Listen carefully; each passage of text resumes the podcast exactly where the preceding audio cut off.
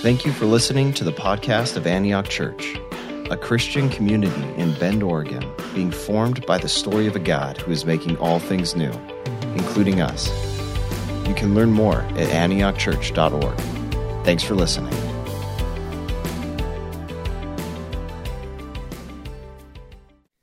Our scripture reading this morning comes from Colossians 2 6 through 15. So then, just as you received Christ Jesus your Lord, continue to live in your lives rooted in him and built in him, strengthened in the faith as you were taught, and overflowing with thanksgiving. See to it that no one takes you captive through hollow and deceptive philosophy, which depends on human tradition and the elemental spiritual forces of this world rather than Christ. For in Christ all the fullness of the deity lives in bodily form, and in Christ you have been brought to his fullness. He is the head over every power and authority. In him you are also circumcised with a circumcision not performed by human hands. Your whole self, ruled by the flesh, was put off when you were circumcised by Christ, having been buried with him in baptism, in which you were also raised in him through your faith in the working of God who raised you from the dead.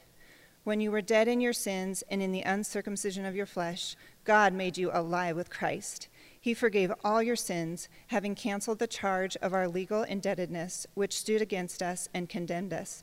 He has taken it away, nailing it to the cross. And having disarmed the powers and authorities, he made a public spectacle of them, triumphing over them by the cross. This is the word of the Lord.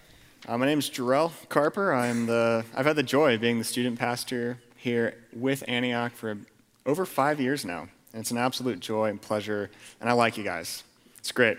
We have the opportunity this morning to jump into God's Word together, hear it, see what it has for our lives. So if you brought your Bible, would you please turn to Colossians 2, uh, verse 6 through 15. We all have stories of times where we started well but ended poorly. Uh, when I was in fourth grade, I thought that I had to be good at everything. And so, as it would follow, I took up the trumpet to join the school band. I'm not very musical at all, if anyone knows that. Um, but I felt like I had to, to, go play the trumpet because I had to do everything I could to do everything I could. Uh, so I remember um, I took with my dad and my mom, we went and found this trumpet. It wasn't Craigslist at the time, I think it was a newspaper ad, a used trumpet. We go, my parents drop a couple hundred bucks, buy this trumpet. My dad looks at me and he says, Now you will not quit. I will not quit. Uh, and so, about three months later, I went to my band teacher and said, I quit. And that trumpet sat in our basement on a shelf for a couple years. I think they convinced my little brother, who's about four and a half years younger, to also try to play the trumpet to make it worth it. Um, and so I remember every time I went down into the basement, saw the trumpet, I remembered how I let my dad down and how I started well, but I ended very poorly. Um, if you have stories about that in your own life, you should share with them uh, on your way home with whoever you're driving home with. Uh, this is similar to what Paul is doing in the book of Colossians this morning. The first thing we find out about the Colossians when we read this text is that they started really well. Um, Paul says in early in chapter 1 that he has heard from his friend Epaphras that they've received the gospel with faith and love and hope they understood it, and it's already begun to bear fruit in their lives. if you've been with us as we've journeyed through Colossians, you've recognized, you might remember that Paul is imprisoned. It's about 62 AD. By now, he's spent a lot of time planting churches, pastoring churches, leading and developing leaders, and Paul has started to recognize a pattern. The pattern that he's recognizing is that it's very, very easy for new believers Christians or churches to start well, but then end poorly. And so he hears about the Colossian church, picks up his pen, and he authors this letter to them, urging them to stay firm in their faith, to not waver, um, and to finish well. So we find uh, this theme in uh, verse 6, chapter 2. Read it with me. So then, just as you received Christ Jesus as Lord, continue to live your lives in Him. Four weeks ago, uh, we recognized this theme as Pete kicked off the series. Um, we recognize that Paul thanks God for their faith, hope, and love in Christ, but then after that, he immediately prays for strength, for endurance, and for patience. Uh, two weeks ago, with Evan, as he was preaching, Paul reminds the Colossians of their glorious transformation in Christ, but then immediately exhorts them to continue in the faith established and firm. And then last week with Nathan, Paul praises them for receiving the good news of Jesus as Gentiles, but then immediately encourages them to grow and press in to maturity. And so you see this pattern arising with the Colossians, with kind of the shepherding wisdom of Paul as he looks at new believers and new churches, is this pattern that it's going to be very easy to fall away from the faith. Uh, Paul is familiar with the Greek culture of the Colossian context. He understands the temptations that they're going to have from a spiritual perspective, from a cultural perspective, from just the traditions and ways of the world. And so Paul pens this author to give exhortation and encouragement and warning to them. And I actually think also warning and encouragement uh, to us.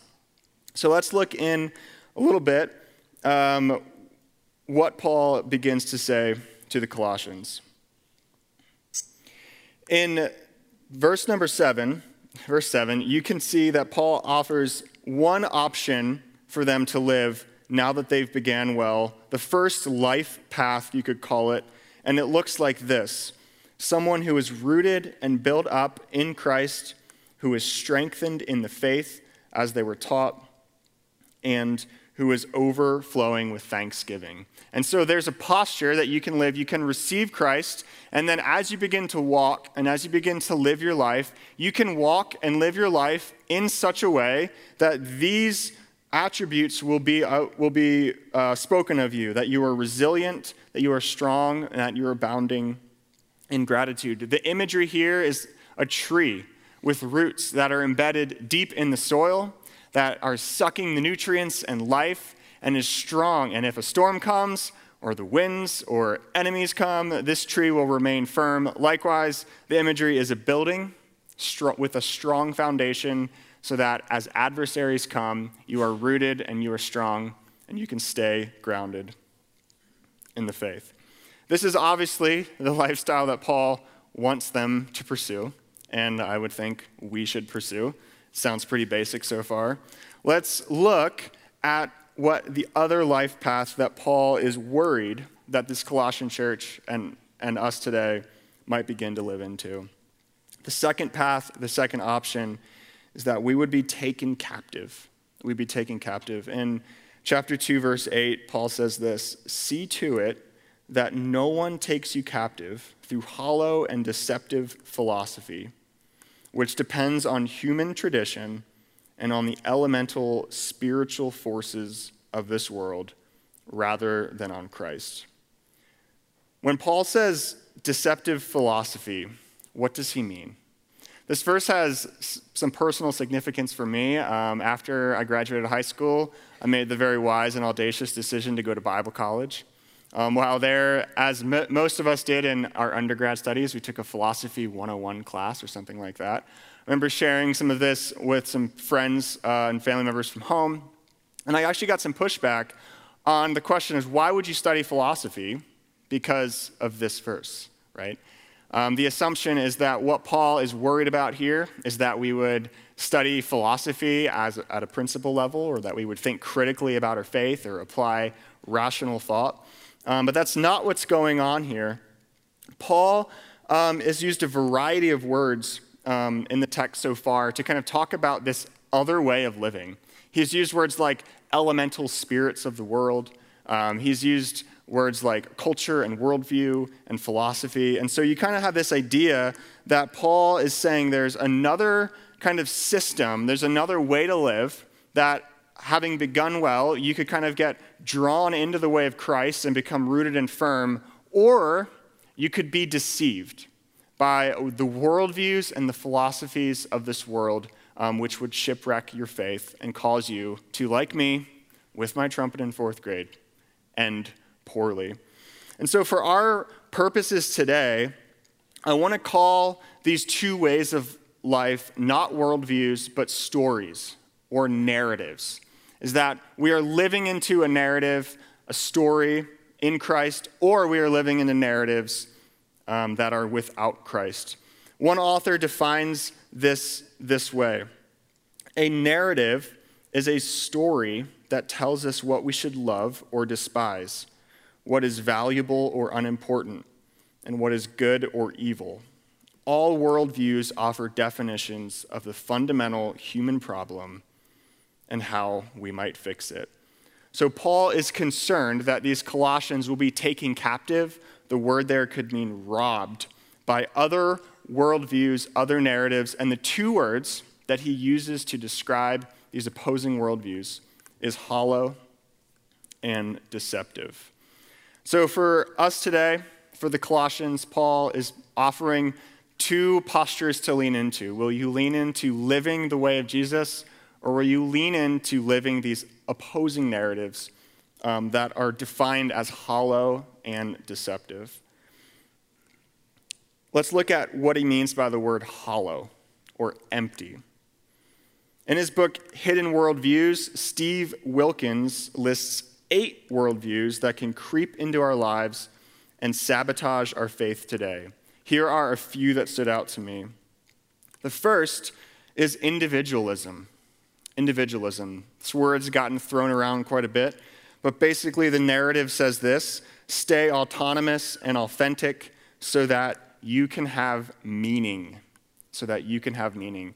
As I pastor students, um, I recognize uh, the, just the cultural pool that we have in our world today of Things like you do you, stay true to yourself, be authentic to what you feel. That's the best path you can take. Self actualization. Um, the, the generation that comes to mind with this is kind of the millennial generation. Sorry, I'm, I think I count as one of those, so I'll jab myself there. And so this sounds familiar, right? The world that, that we live in, the atmosphere that we're swimming in, is preaching narratives to us and we are absorbing them into our lives, and we begin to believe, um, as the definition of the narrative says, what the fundamental human problem is and how we might fix it. The problem is that there are too many people telling me who to be. I need to be my own self according to my feelings so that I can have meaning. The, the promise is meaning. Secondly, um, another worldview that stood out to me was this idea of busyness. Uh, busyness has become a word, or I'm busy, a phrase that I hear probably 100 times a day. Anyone with me there? Um, if we were all Boy Scouts, we would have the busy badge. All of us would have the busy badge. or a lot of them, you know? You'd have to move up to putting badges on your hat. Uh, and so, this is what the busy narrative communicates to us. You must hustle with lots of tasks so that you have purpose and value. Busyness is a badge of honor. Um, I've, I've committed personally to not saying that I'm busy. I might say that I'm stressed or worried. Um, every now and then it slips out, and the thing I do after I say that I'm busy is I tell the person it's because of how important I am. And, and it's this little reminder that I'm actually not important because I'm busy. It doesn't provide me purpose, doesn't provide me value. I know I'm the only one here tempted. The third worldview that Steve Wilkens points out that really struck me as our culture today um, is freedom. This worldview says, do not be tied down or committed so that you can have joy. One of my favorite reads recently has been Mark Sayers' uh, Reappearing Church, where he presents uh, kind of statistics culturally on how much we've bought this idea that freedom should be our highest value, and actually what it's actually produced um, in our youngest generations. This idea that if you make commitments, if there are structures that maybe oppress what you want to do at any moment in your life, that's actually a bad way to live, and you should, you should not do that so that you can have joy. Sounds solid. Uh, the last one that has, I think, can creep into our world today that Steve points out is materialism. This is kind of an easy punt. We all, this is the one we hear about all the time. You should make money and buy more stuff so that you can have security. Um, we are bombarded with marketing uh, and ads on our social media and uh, just everyone telling us what we should buy, what we should own, how much money to make. Have you ever felt less secure because you don't have enough money? Um, I actually made an interesting observation about these where I feel like I could attach maybe a generational idol to each of these, where I feel like individ- individualism really is the millennials. Um, what did I say for busyness is Gen X, I think. Uh, freedom is definitely Gen Z. And materialism is maybe the boomers. Sorry, boomers. Um, I, li- I like you, but you have a lot of stuff. Can I use it? Can I borrow that? this is great. Let's just do this all day. Here's my question to us, Antioch. This is the question that I think Paul is asking the Colossian church Do these narratives produce what they promise? No. They leave us hollow and they leave us empty. As we press into the narratives of our culture, we find ourselves feeling more and more hollow, more and more empty. As I pastor students um, who are growing up in this generation, different than mine, I'm seeing the ways uh, there's nuance here. Um, and as I press into students who are wrecked with anxiety, depression, something called choice anxiety. Um, has anyone heard of choice anxiety? Something that comes when you have so much freedom, you don't know what to do. Um, and as well as uh, plenty of other things, feeling lost or unknown, striving for a sense of meaning or community or belonging. As Paul says, these worldviews that are hollow have taken us captive, or another way to say that is that we have been robbed. We have been robbed. Individualism has left us lonely. Busyness has left us exhausted. Freedom has left us without the structures that support health and stabilize us or challenge us to grow. And materialism has left us depressed, unsatisfied, and longing for more. The other word that Paul uses is not just hollow, but deceptive. Nathan's text last week had the, had the phrase, uh, do not be deceived by fine sounding arguments.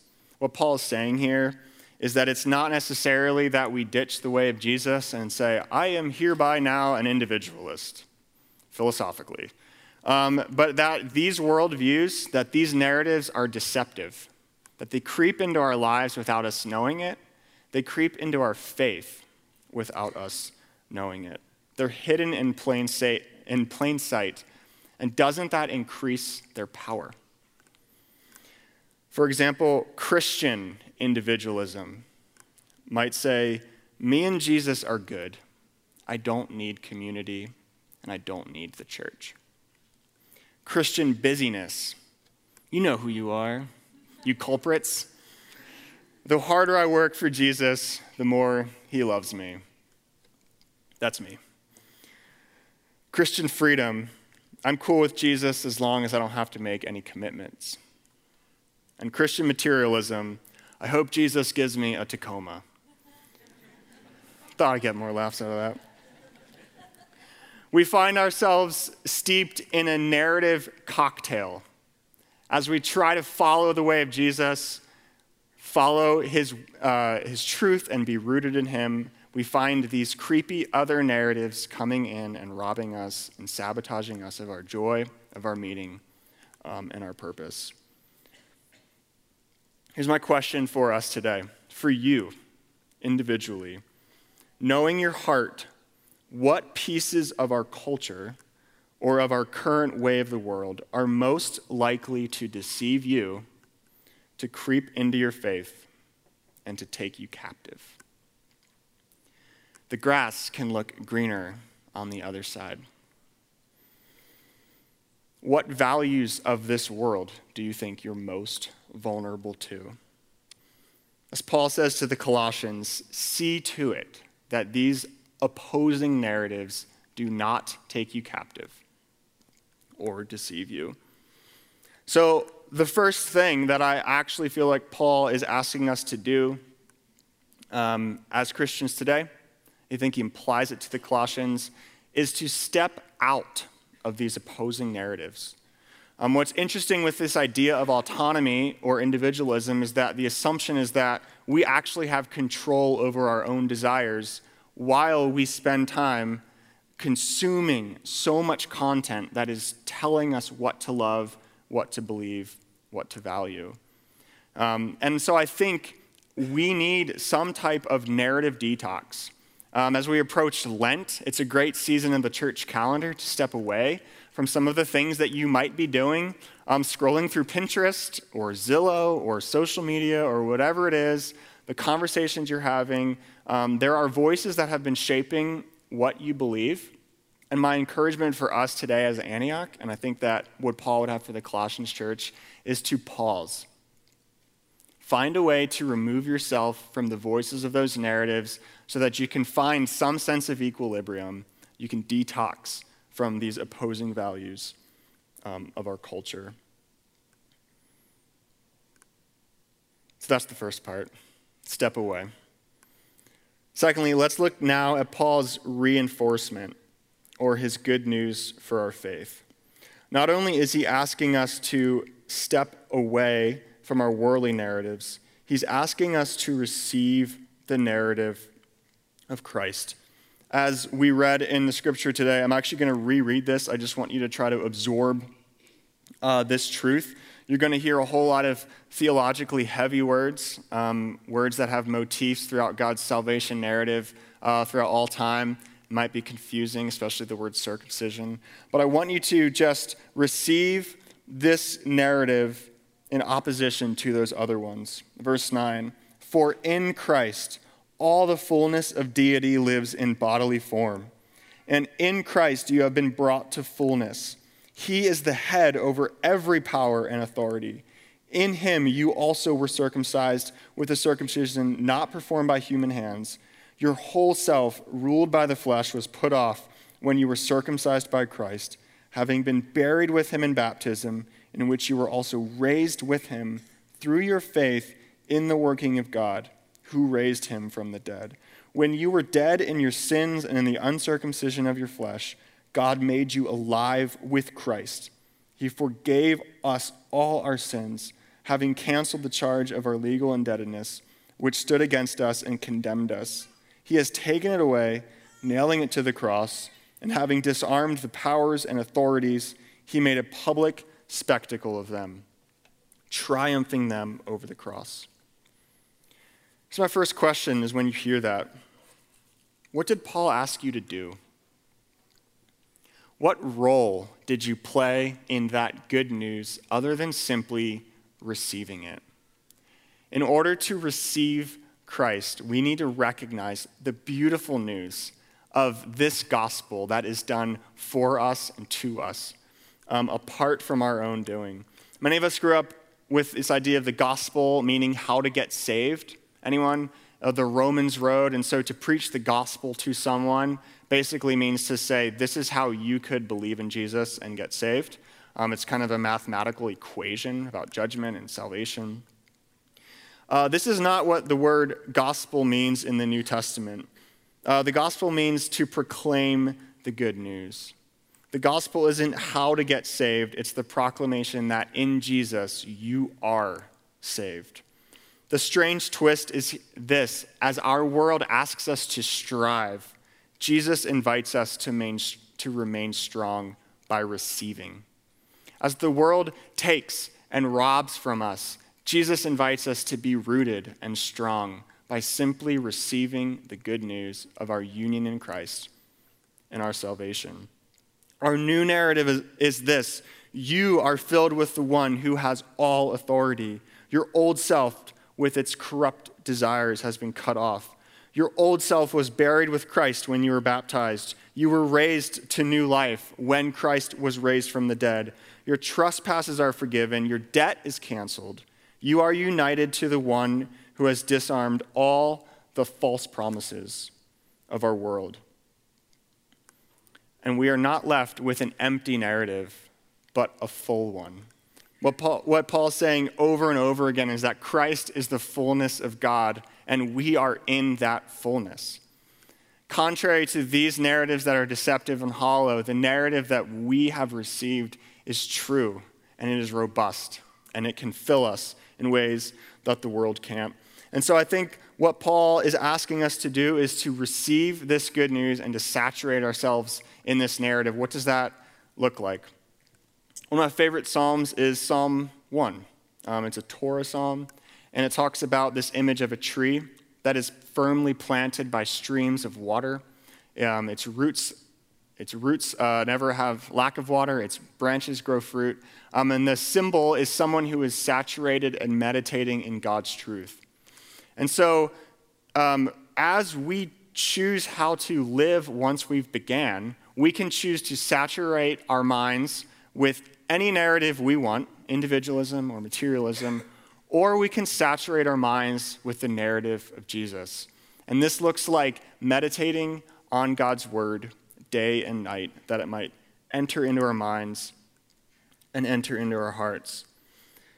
The funny thing is this I think what Paul is saying is that to continue in the way we received Christ, we must continue to receive Christ.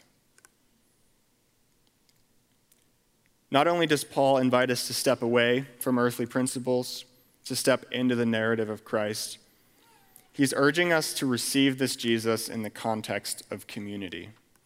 Um, as we read that chunk of text in English, and you read the word you, most of us interpreted that singularly. And while this narrative does apply to our personal salvation and restoration, um, we're dealing here with plural you. And as we all know, the nation of Texas has this down with y'all, a plural you, or as where I'm from, someone might say use or usins. So, Lancaster County, don't go there. no, you should. There's, there's nice people. Um, and so, what's interesting is that Paul is asking us not to receive this good news alone, but to receive it in the context of community. One of the beautiful countercultural aspects of the church is that as we are individually united to Christ, we then become united to one another across age, across gender, across generation and cultural background and preferences and personality types. Everyone in this room is receiving this union with Christ together. Therefore, we are all united to one another, and we need one another to stay in this narrative. One of the worst ways to assess your spiritual vitality is to do it alone or to do it with people who are just like you. So, Gen Z, you need the boomers. If you're a Gen Z, you get it. What's interesting is also the structure where Paul says um, that Jesus is the head over every power and authority in verse 10. And at the very end, he says he has disarmed every power and authority. Is that we have this image, is that as much as we could kind of stew in worldly narratives, we're actually united to Jesus who is over and above and who has conquered all those narratives. I think it's a fascinating um, thing that Paul points out. So, Antioch, how can you stay rooted in the narrative of Christ and not be taken captive to other narratives? The first is to step out of the worldly narratives. Find ways for you individually to confront some of the ways that those idols have crept into your life. Ask yourself, are they actually giving me what I hope they give? Uh, we recently had a whole worldview series with our high school students. By the way, our high schoolers are learning really, really cool stuff.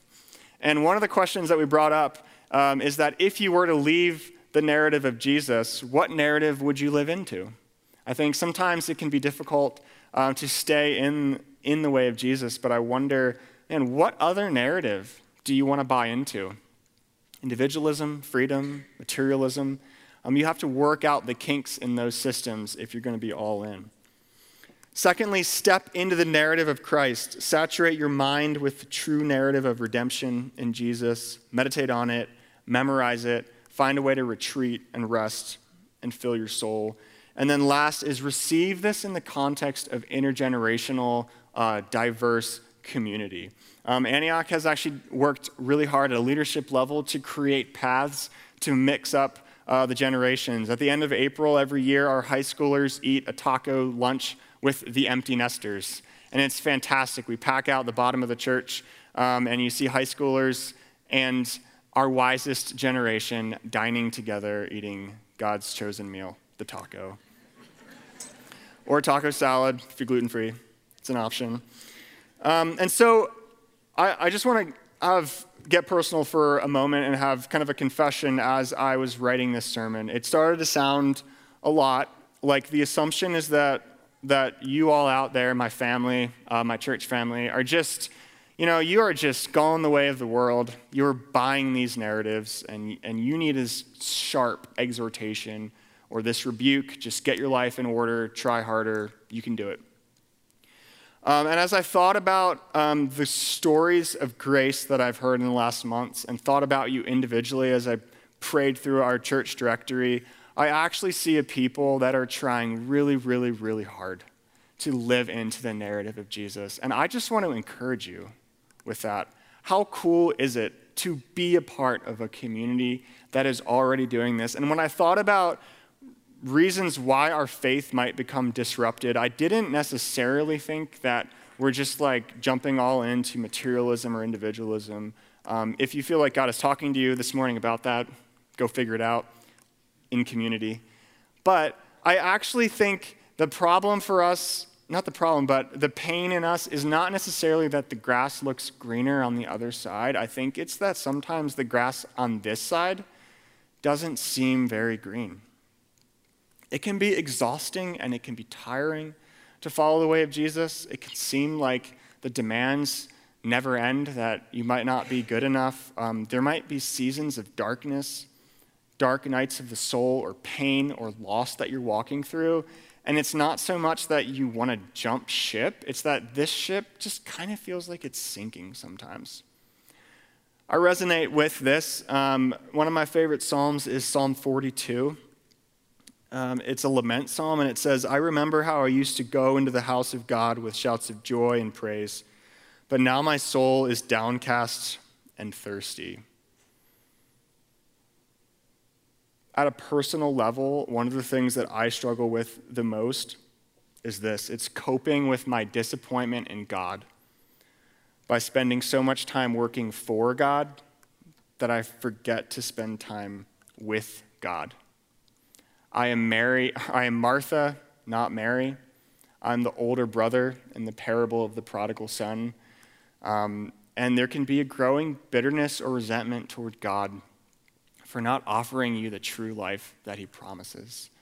And uh, not only have I walked with you, Antioch, in the last couple months of just seasons of joy and connection and um, wonderful ways you're serving and coming together as a church, I've also walked with you through deep pits of darkness and despair and tears, feelings of being lost. And, and I just couldn't preach a sermon that just told you to stop being materialists and go love Jesus. I, I think there's something deeper that we're longing for.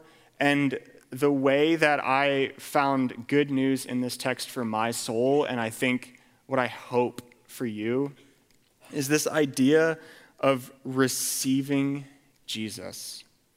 The idea that this text, we are passive recipients to the proclamation of the good news, that this is true of us, that we don't need to strive and try and work it out, is that we can step into this narrative and relax and trust that, that the author of creation who created us, who rules this world, and we can be a part of him and his narrative. And before you do anything or try harder, I just want you to receive that. Receive the presence of Jesus this morning. And so, the way that I want to try to at least take a stab at that is something unique and um, something that a way that we're going to end our service today is I wrote a prayer for you um, based on this text in Colossians. And I'm going to pray it over you, and I want you to just receive it. Sound good? All right, so what I want you to do is put down your distractions, the things in your hand, and I want you to stand up. I want you to open up your palms as a sign of receiving Jesus. You don't have to if it feels awkward, but you know, most of you should. And if you want to close your eyes, you can. But as we wrestle through opposing narratives, I invite you into the true, into the fulfilling narrative of Jesus and receiving Him this morning. Receive this prayer, Antioch.